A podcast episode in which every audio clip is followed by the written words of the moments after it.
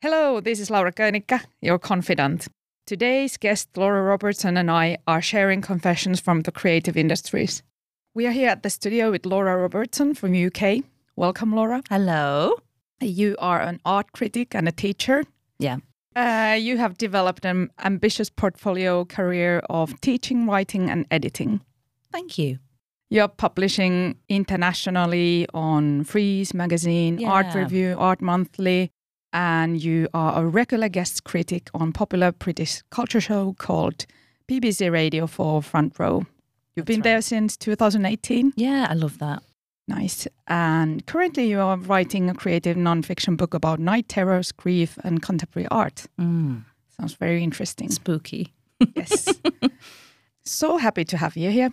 Thank you for inviting me. I'm really excited because we've been working together for it feels like many years now. I feel like I've known you my whole life, but I think since maybe 2015, um, I started working in Finland with you, with artists, writing artist statements and teaching writing classes and doing group crits in museums and conferences and all sorts of crazy things here. Yeah, thank you. I mean, I'm thrilled that we can share it now to everyone on our podcast, like what we have discussed privately between the workshops and between the portfolio reviews. And Yeah, I think it's been really nice for me to be friends with you and get to know your practice and your challenges as well because I feel like we have many things in common as women working in the industry and it's so refreshing to be able to be like, "Oh no, I feel so crazy. I'm burned out. I'm tired. I've got 17 million projects on the go." You feel exactly the same. Yeah. You do that here. yeah, How many how many years have you been running Finnish Art Agency now? 2013. Yeah. So, Such a but long I've been time. I've been working as a professional since 2003. Of So course. It's my 20 years anniversary. And you, oh my goodness. Also, you worked in galleries, museums, you've worked directly with artists. You were a curator, Yes. Venice Biennale. Yeah.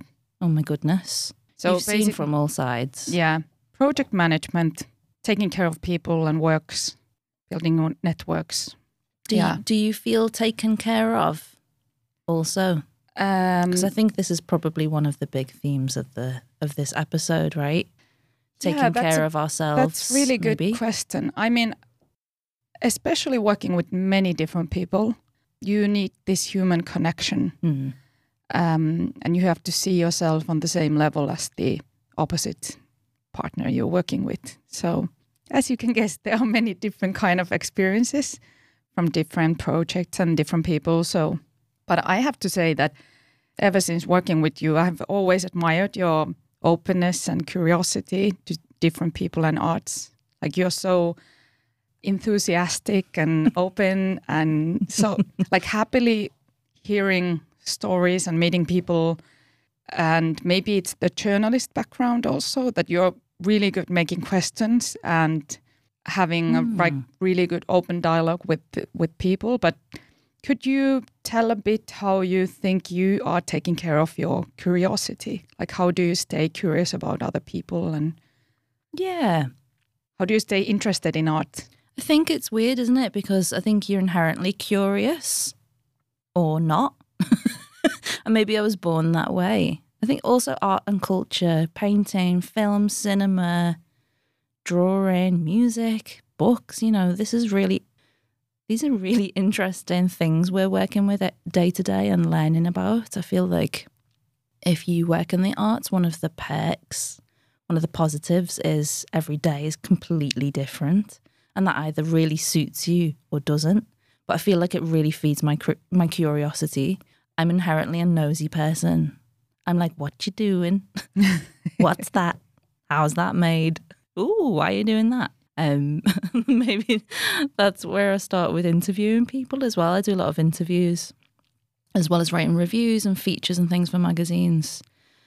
I, I just really enjoy it, Lara. Like, yeah, I think I'm an, a naturally curious person, and I think interesting people are also interested in things, and you've got to be. I mean, as soon as you get bored in this industry, you should probably leave. yeah It's too hard. Mm. How about you? How do you feed your curiosity? How do you stay interested? Well, ever since I started to work also as a coach and not make not make exhibitions, work more with creative people. I'm so interested in people in general, and of course I'm interested in art as well. But I think it's also like like the coping mechanisms that people create to stay creative is sometimes very creative and then that's really interesting like how they Yeah. continue and continue and get obsessed about some materials or some subjects. obsession. yeah is a really obsession is really yeah so that's really i think i i also have learned how to not get too involved with Hmm. issues or people or things that people got, are going through. I think it's, I mean, it's a skill that you have to learn as a coach as well. Mm. So you can't, I mean, you can't think about those things that you hear at work at night because then you would be going crazy and I'm Well, crazy enough. Me too. That's kind of like about managing your feelings, isn't it? And that's about boundaries because you are very intensely involved with the artists that you help Yeah. and support. And I get really drawn into people's stories, obviously, because I'm writing in depth about them. Like I had to write about um, funding cuts um, for Frieze magazine, and I interviewed about 20, 20 different art organisations for that. And some of the stories were really sad, and some of them were really hopeful and exhilarating. You know, people who had won money, and some people who you know were fearful of the future. And you do get worried for your industry and the people around you and your friends and colleagues. But yeah, boundaries. Yeah. Boundaries. You can't worry at yeah. home at night when you're having your dinner. Yeah. And sometimes this, I have a very strong, like, save the world, like, heal the world mentality. Yeah. Um, like, I, Michael Jackson. Yeah. but it's, yeah, sometimes I'm just, yeah, I have to take some distance and realize that I can't help everyone. Well, you're a fixer. Yeah, yeah I am a fixer. things, Yeah, that's I why. fix things. I think you're drawn I will fix that. you. That's my Please do. that's my Coldplay, mm, yeah, song. Yeah. But anyway, this is also bringing us nicely onto the topic of focus, which we talk about all the time, and distraction. It's opposite. yeah. How how do you stay focused? I think um, you put it really nicely when you were talking about focus as almost just two different types of focus. So, a practical focus, which is organized, being organized, Yes. highly organized, and like being able to function in a very busy, hectic routine. Time So, like, management. time management, yeah. When you're self employed, or I'm, I'm self employed half of the week, and then half of the week I'm employed by a university. So I've got all these like systems and students and to do lists for one thing, and also like several projects on at the same time, which I'm concerned about finishing. And, you know, on I've got lots of deadlines. So there's all of that that you also experience. And then there's the type of focus that's like a state of mind. So I think those two things can be complementary, but also work against each other. Like when I'm highly stressed, when I feel really anxious, all of this kind of clashes. So my my mind doesn't feel focused. I might feel all over the place, and I'll I'll need to physically just stop and walk away and go for a walk or Mm. take a few days off and just do nothing. And then I can feel organized and practical again. But yeah, these are these affect both for me, the mind state and the physical kind of organization, getting things done, practical person. How about you? Like how do you stay focused? Yeah, sometimes when I feel that I'm very, very busy, I actually go and exercise. Yeah. So I kind of like distract myself from those busy things that I have in my mind. Mm. And then I physically exhaust myself with like swimming or something. And it actually helps that first that I try try not to do everything at once. And then I just make like a list in my mind on or on paper and then I just start doing things. And then yeah, Do you think that shock of movement in a different, just very simply like moving in a different way or looking at green, looking at the tree, just physically changing where you are is yeah. important to also just calming your brain down. Yeah, definitely. I think it's very because I get anxious if I just have to sit down and start doing work and then look at my computer and Oh my look at my papers. I rather go somewhere and then even if it would be something like very small, just start doing it. Mm. Like even almost like I don't even think that I'm now working. I'm just doing something that helps me. I don't have to think about it that much. When the more I try to ignore it, the bigger the problem becomes in my mind. So it, I rather so go. true. Yeah, I rather, and I mean, our minds create our emotions. So if I'm distracting my mind with like physical exercise, I'm also distracting my mind from this stress that I'm creating for myself. So Yes. And it can work the other way around. Your state of mind can affect how physically you feel. Like in the last few years, I was diagnosed with anxiety and depression. But first of all, I just felt very ill and I couldn't use the computer. I had migraines. I couldn't sleep. And I was just like, oh my God, I'm so stressed with work. It must be, it must be I'm not managing my time properly or um, I can't cope with being self employed anymore, maybe. Maybe I'm just, I've just done this too much. And it turned out that, you know, it was this hot mix of anxiety and depression making me feel physically terrible.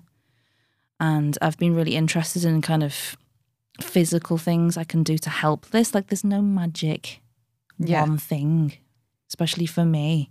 You know, even like simple, a simple act as like splashing my face with cold water will just stop me thinking for two seconds, as well as like learning breathing techniques and trying to have some good sleep health and things like this. But it's all a big combination. And also, I feel like maybe when we talk about well-being and health in our industry, we're not really approaching the root of the problem, which is we're overworked, underpaid, mm. and also maybe devalued in some way in the arts, especially in the UK. I think we feel this pressure with the arts, we're worried about it and we're worried about our livelihoods going forward. And especially if you're self-employed, you never know when the next job is, right? You're always thinking like two rent paychecks ahead.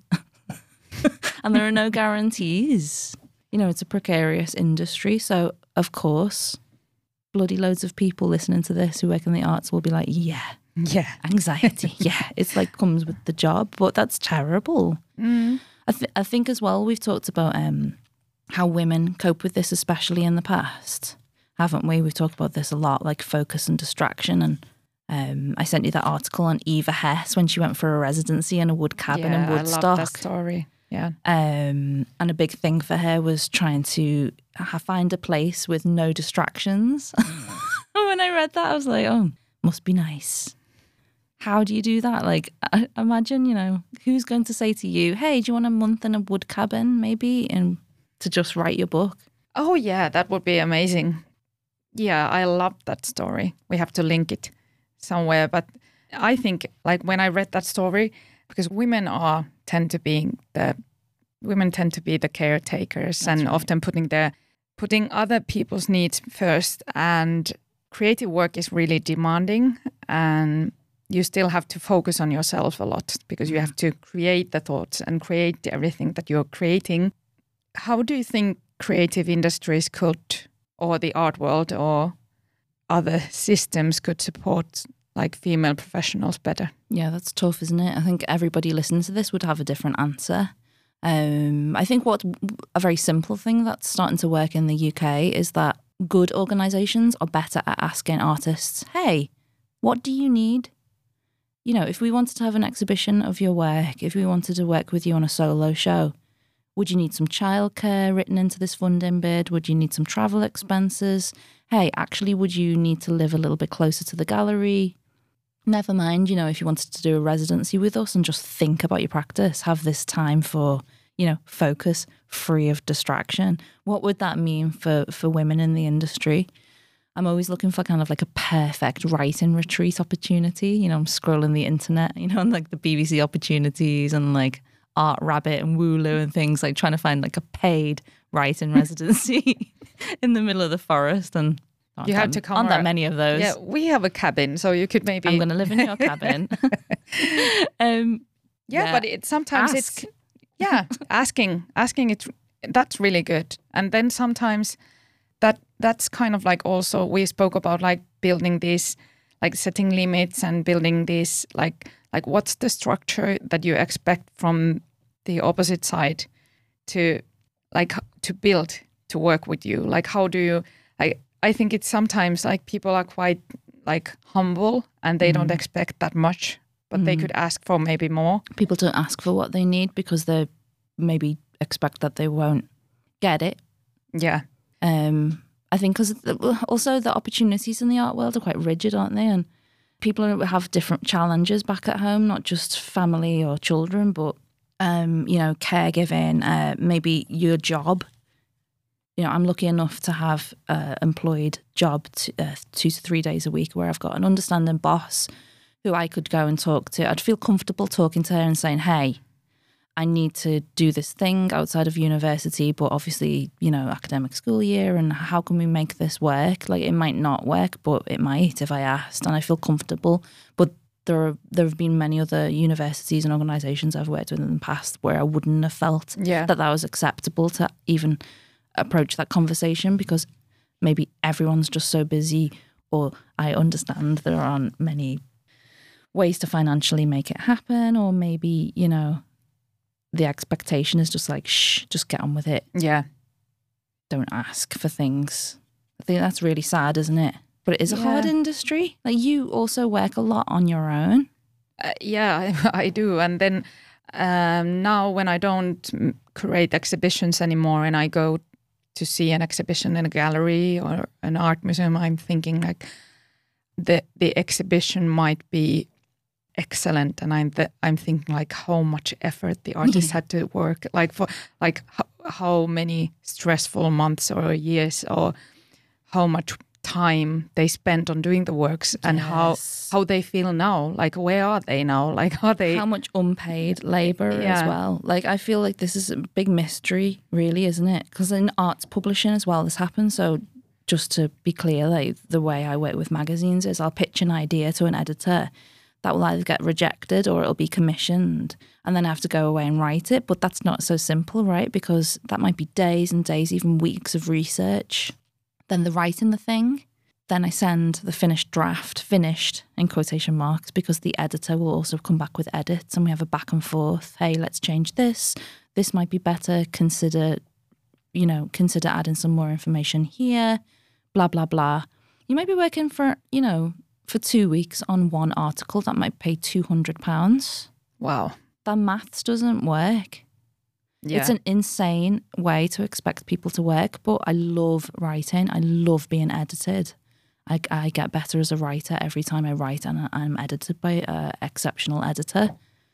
So, you know, this is what I want to do, but the money's so poor. yeah it's it's really bittersweet that there's so much content that creatives create for the audience to feel better the, for the audience to heal almost like soothing the audiences and giving them like the all these experiences and feel the feelings Yeah, we see this, don't Um, we? There's a yeah. there's a big there's a big thread in contemporary art right now about art as a way to heal or fix or or make us feel better and the science is there to back it up of course but as you rightly say the producers are often burned out yeah you know it's like complete contradiction for this finished beautiful result this exhibition but what's been how how stressful yeah has that been? what's the You know about what's the damage yeah Yes. But- How many uh, exhibitions have you curated? You know, that things have gone wrong and like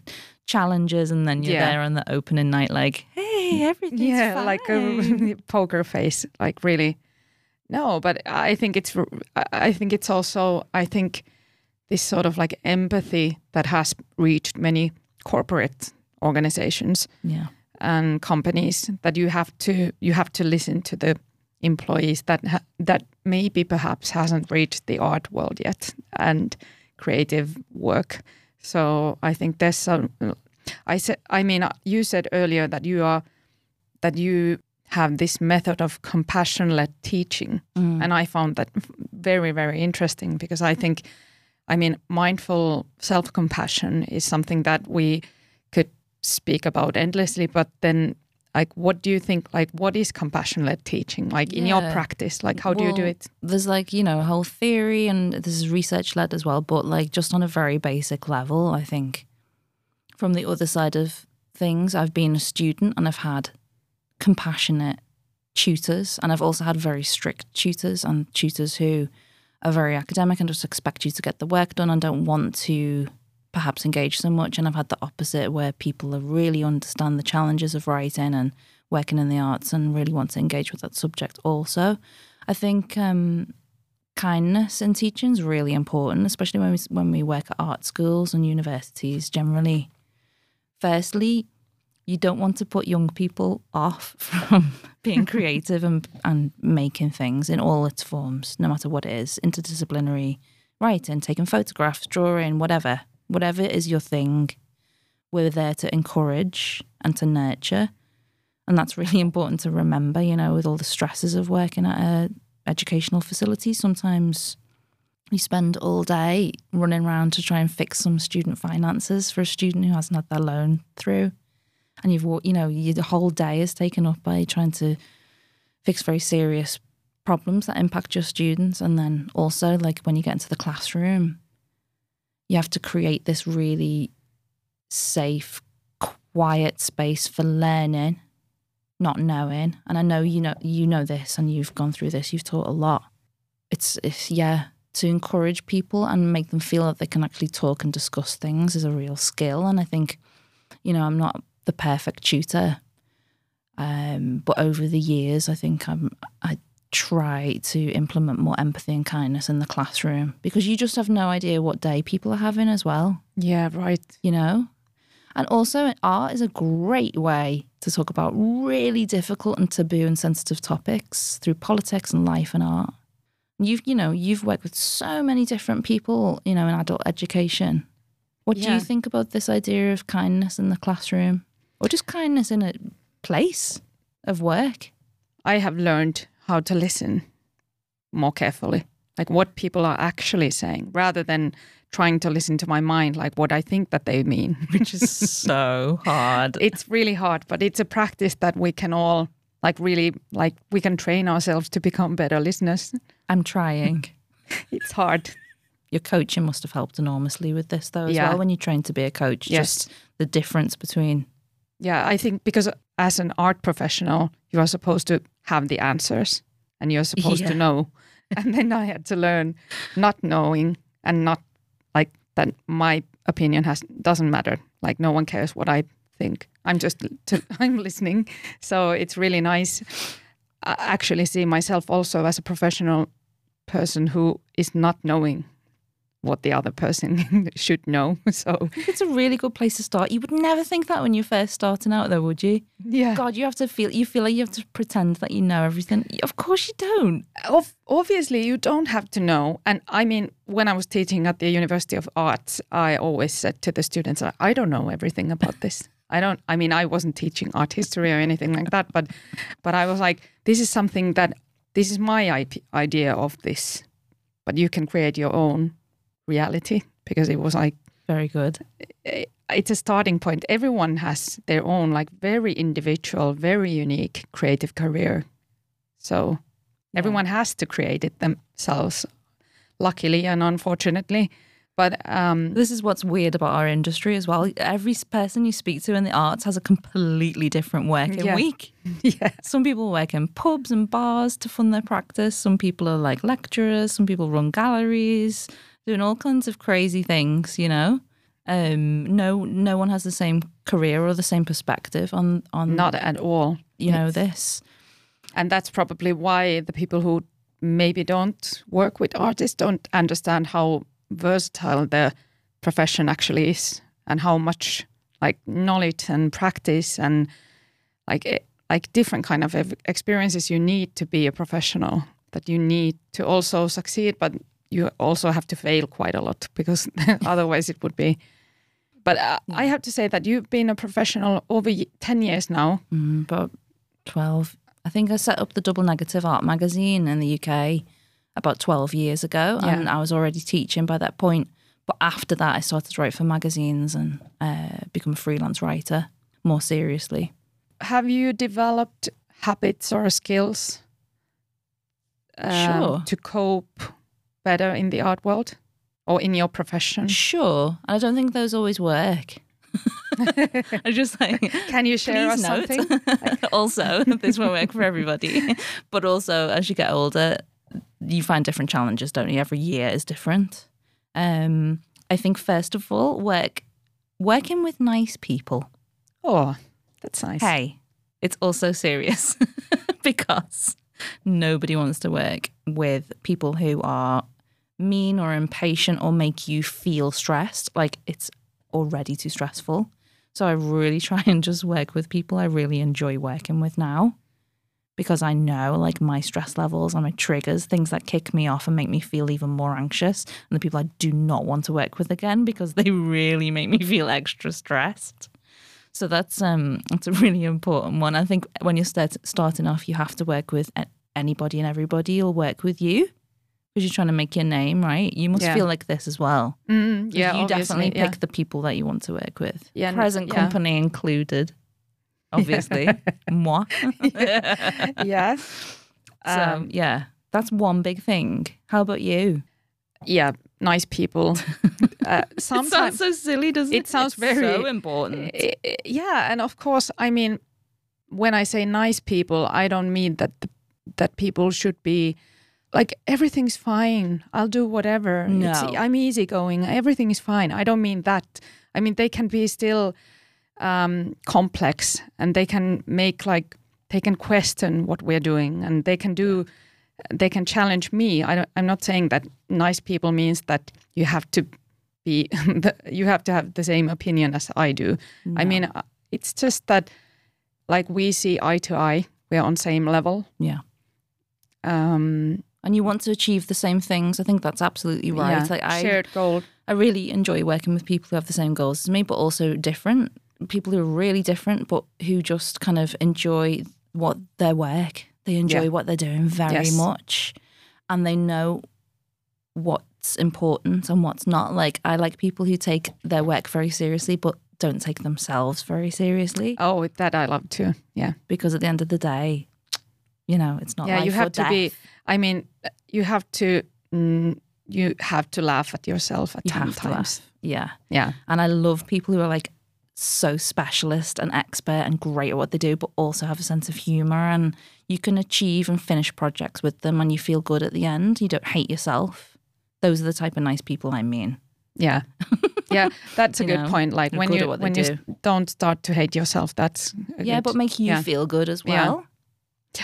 I think that's something you can pay back as well. I always like to, I try and remind myself to thank people a lot over email or message or to their face because um, this is something my partner Mike Pinnington says as well. You know, sometimes you're in a job and nobody says, "Hey, you've done a really good job with that project. That I really like the way you did A, B, C."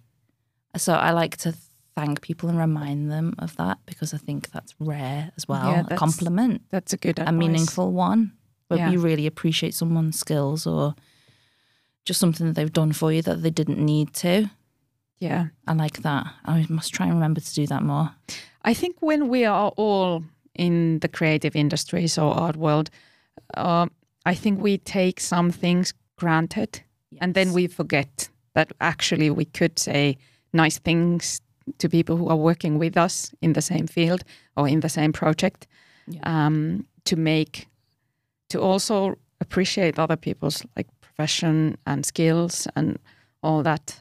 I mean, Well, also, you were saying, um, you know, the other day we were talking about feeling insecure. yeah, So this also feeds into this, doesn't it? Because we've both felt very insecure at times for different reasons. Maybe not even about the work, but maybe just generally in life. And you know, you get, this goes in circles. But you also see that sometimes you work with people who are insecure, and that can come across as defensiveness yeah, or rudeness or or anger, and it, there's an underlying fear.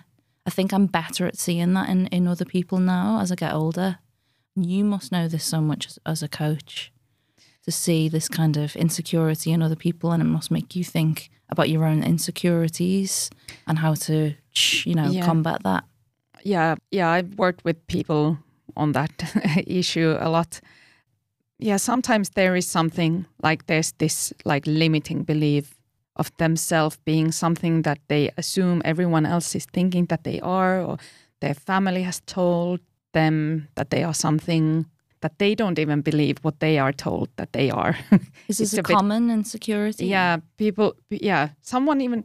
I mean, they could be like that. A teacher at art school has said something like even just casually in a discussion, like, "Oh, you always do that," blah blah, and then they think the artist thinks that this is something that will describe me as an artist for the rest of my life. And they can't stop thinking about Yeah. it then.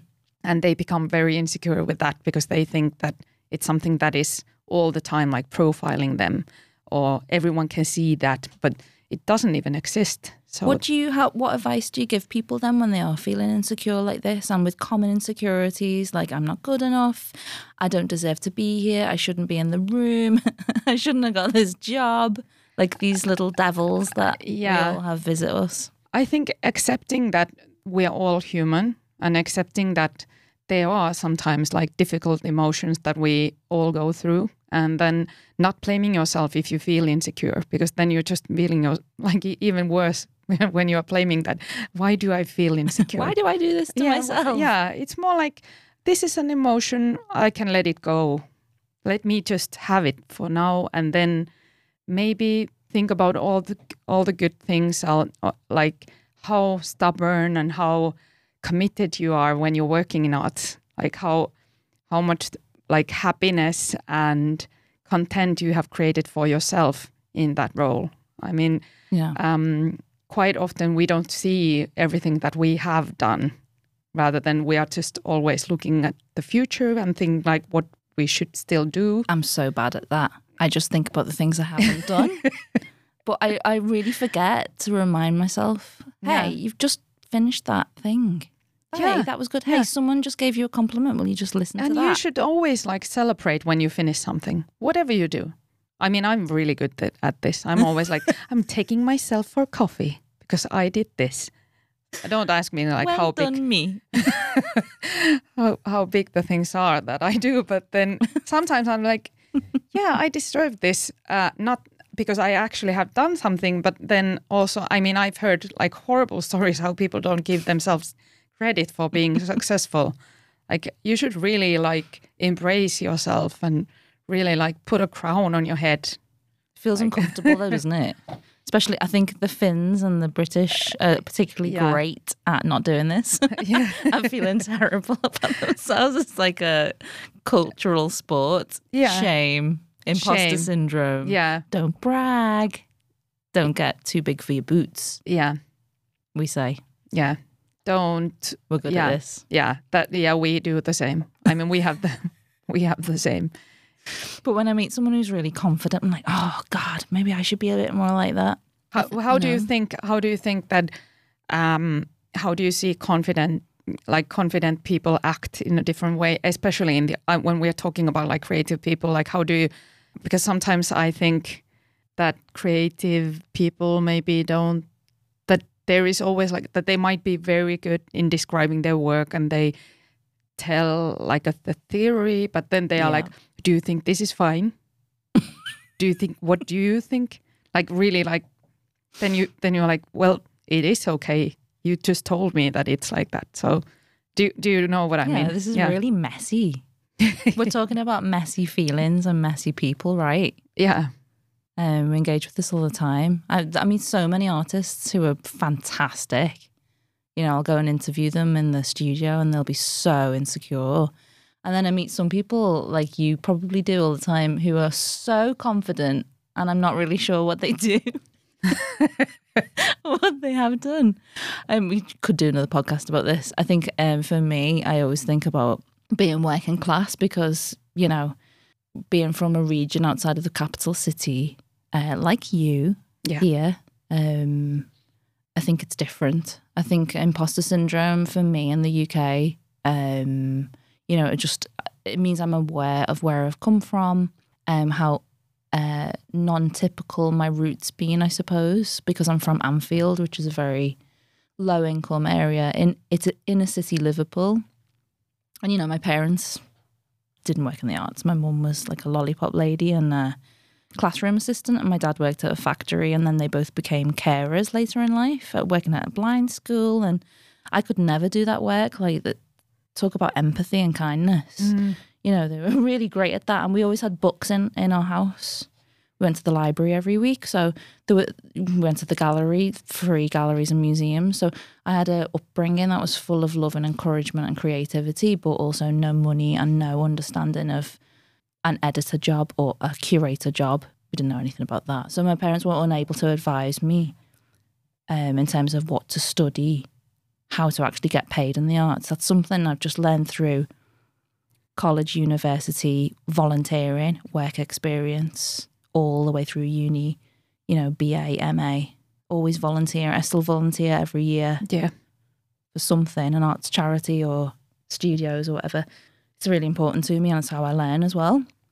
But yeah, Do you think that this, um, I mean, we spoke earlier on about this sense of belonging. Yeah. Do you think that, because I think sometimes this insecurity is growing, especially in those people who think that they don't belong, that they maybe come outside yeah. from the capital and they are like, I don't think that I, uh, like, maybe people see that I'm really uh, not as good as they think and I don't belong Oh yeah, here. yeah, and especially if you have a, a dialect or an accent, right, and your face doesn't fit, and um, especially in you know arts publishing and art criticism has been dominated by you know the wealthy in the UK um, for many years. So you know I've got a Scouse accent, so that doesn't really go with what I, the job. Um, but you make your own belonging, and it's something I've learned is that your background, your experience, where you come from, it makes you the person that you are and actually embracing that and not being embarrassed by it is the best thing you can ever do because now I get writing opportunities that somebody, you know, from who studied at Eton or went to Oxbridge Yeah. could never write about. You know, writing about where you're from, the life that you've lived. You can see that and recognize it in works of art. You can see that in other people's practice. This is, you know, you can talk about common insecurities and experiences and challenges that maybe another art critic couldn't. And you're the same, you know. You have a particular upbringing. You've moved here. You can support people and, and talk to yeah. people about different things than maybe somebody who's just from Helsinki and yes. just worked, you know, had art curator parents. yeah. That'd be a different experience. Definitely. I was about to ask that since I mean you've been on the on the profession over 10 years, maybe we could end this podcast with some thoughts like what would you say to yourself at the early, like to when did you start like 2000 I graduated 12. as a baby art student in 2008 yeah. for my undergraduate degree. So, uh, based on now, like what you have experienced and through all these failures and successes and insecurities and all this, like what would you say to yourself? I like that. That's nice. Like um, now looking back. Yeah, sure. I think um, this idea of your unique selling point like embrace the things that make you you. Like maybe where you live, there are, there aren't many painters, so you feel a bit like you're just ploughing your own path, and you don't really get to share skills and expertise and things. But hey, you're doing it there in that geographic location at your age, from your life experience, all of the things that add, all the contexts, histories, events that make you you, and have gone into what you what you make. That's really important. to really think about all the things that have gone into making you you. I sound like some guru now. Hey, you're special. you're unique, but unique, like unique selling point. It's important to remember this. Like, what do you offer that nobody else does? And I think it's a good place to kind of just find confidence Yeah. and also find a way to maintain your practice in this way of thinking, hey, you know, I have got these things to offer and I, I do I'm closer to this art gallery and I can go and work there and rather than somebody else. What makes you like have a step up the ladder above somebody else? yes. And it might be things that you don't expect, that, or, you, or maybe that you've dismissed before, like me being from, you know, Anfield. It was always like, oh my goodness, I hope nobody finds out. and now it's like, oh my god, no, you know, Yeah. where I live, I'm I'm better placed than a lot of people to go and travel to different countries or, you know, But maybe it's also- to write, may- for instance. yeah, and maybe it has something to do with age. Like when you're early, like early twenties, twenty five, you are oh, like, Oh, oh, my god, I needed Yeah. to hear that. I think when I graduated, Yeah. I was so like, oh my god, I hate my my work. Like nobody's making text art and sound art and writing and things. Like maybe this is like I didn't feel like I could go down the curator path or an art path or any. I didn't know what the hell I was doing Yeah. when I found writing. God, that was felt so good. It's writing such a personal, private space, isn't it? Yeah. When you're writing a journal or a notebook, that's entirely yours. And you can build confidence like that. I'm a big fan of journaling and writing things down. And I know you're kind of, you know, you're thinking about writing Mm. all your experiences and advice down. I think writing is like a time machine. You can go back to these notes and journals and diaries and revisit yourself and remind yourself of what you've done. Yes. Anytime you like, you can go back and think, hey, you're good at that. Mm. remember when you did that so yeah Yeah, writing that's was good. a big a big thing for me so my baby self baby laura keep writing and do more of it sooner please that's what i'd say and Oh, remember that's a what makes lovely you, you know, advice. Unique Yeah, and also, um, I mean, you've come this far. Like, who would know? Like when you were like twelve years ago, how how, like, or 15 years ago. I mean, how do you see now? Like when you think about like the past, like all these experiences that you've had, that um, is there something? Is there like a turning point when you said like earlier on you were like, oh my god, no, hope no one knows where I'm from. but what do you think? Like, what made you think that actually no, I'm proud of my background. I'm proud of myself as I am. turning points were definitely just doing my own projects under my own steam Yeah. So um, soon after graduating, I, I went to work at a studios, artist studios, led by other artists. I got studio space there and ended up running that gallery and studios as director. That I learned so many skills there, and I was like, hey, I could probably just do something like this myself. I've done, you know, I could probably open a gallery or something, or maybe even start a magazine. And I did start, I started a magazine from scratch um, that filled me with confidence. That was a huge turning point. It was like, oh, I can do it because I've, Yes. I've and I've learned by doing it, Yeah. And also like I can do it. I can do it. I've done it. Yes, you can. Keep going. You know, rather You than do it. waiting for somebody to be like, Yeah. "Hey, Laura, would you Yeah. like to um, be an editor of a magazine?" No one was coming along to ask me if I'd want to do that Yeah. because I didn't tell anybody, and I wasn't talking to anybody. Yeah. who I mean, ran magazines. You know, yeah, I know. didn't I know mean, anyone. Yeah, I I mean, when I've been doing uh, cur- exhibitions as a curator, maybe two out of ten exhibitions have been like invited, like as an that I have been invited. Eight out of ten have been that I have proposed an exhibition. Exactly. And, And how, how did that make you feel? Yeah, very very empowered by my own like work. But then, of course, obviously, it hasn't gone like okay, here's an exhibition. here's an exhibition. Come on, when we're gonna do it? Rather like here's an exhibition. Okay, you don't want it. to Fine, fine. Fine, I'll take it to somebody who does want it. but you know, like seeing yourself active and seeing Oh, your yeah. work, like actually, like being seen by the audience, for Keep 'em example. busy. Yeah, And that that's kind of why it's hard. You know, the things we talked about in this podcast already, you know, it is really hard to maintain energy and motivation. Um and there's kind of like healthy busy and unhealthy busy. And I think the older you get, you understand the differences between Yes. those, right?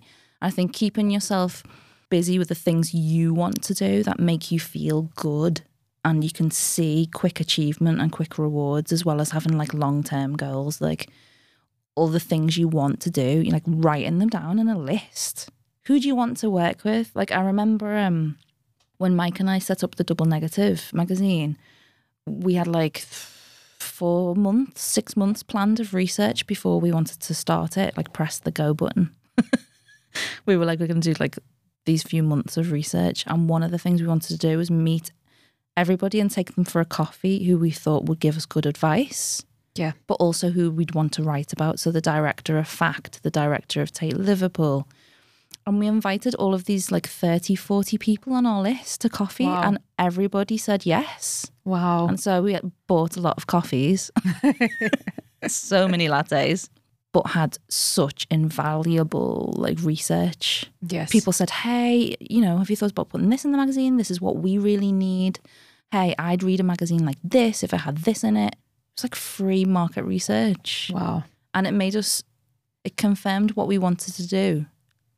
In the large part, like yeah, we're going on the right track, but also added things that we hadn't thought of, like putting weekly listings in the magazine. You know, we hadn't thought about that, and that really helped Yeah. hugely. But yeah, it's feeling in control Yeah, is that's good. important, isn't it? Mm. You must feel like this as well. When I feel like a lack, lack of control or uncertainty, or I don't really know what I'm doing, then I start to panic, Yeah.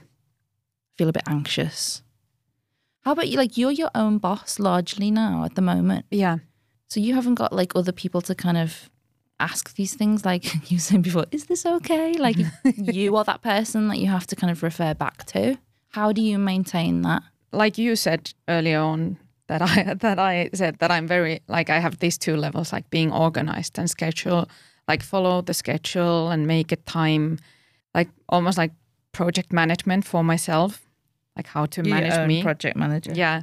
And then this creative process of like writing, for example, or just thinking things through. Yeah, I, I have to have those days when I'm just like not making any, like not trying to uh, email anyone or do anything practical, more like just think think everything that I Thinking time. yeah thinking time it's it's very important but then yeah sometimes yeah sometimes it's harder and sometimes it's easier. It's like i don't assume that it's like because no one expects anything from me. So i just have to like manage my clients and manage my work and manage everything. So it's really but i like that independency and i like that um i i have accepted that that it's part of me that i really like it. And you expect a lot from yourself as well. yeah i expect a lot and i yeah Maybe I ask you as well. I would like to ask you, what would you say to yourself at the start of your career if you could go back in time now? What do you think you needed to hear 15 years ago? mm, maybe It's tough, isn't it? it's really hard I love Um, you.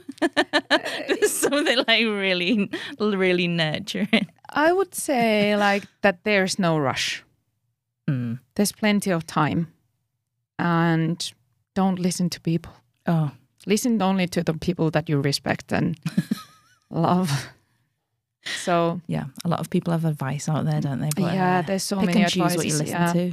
yeah trust yourself Mm.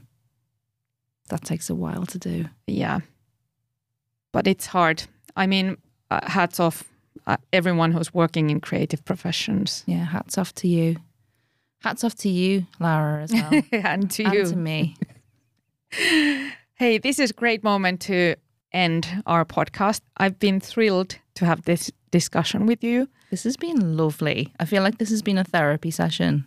oh that's nice yeah Whew. yeah Yeah. yes Shall Let's we go for a- sauna now? yeah. Let's go for sauna and have a safe travel back to UK. Thank It's you. been a pleasure to have you here in Finland. Thank you. I've had a lovely time in Helsinki and Tampere. Yes. I'll Great. be back. Until the next time.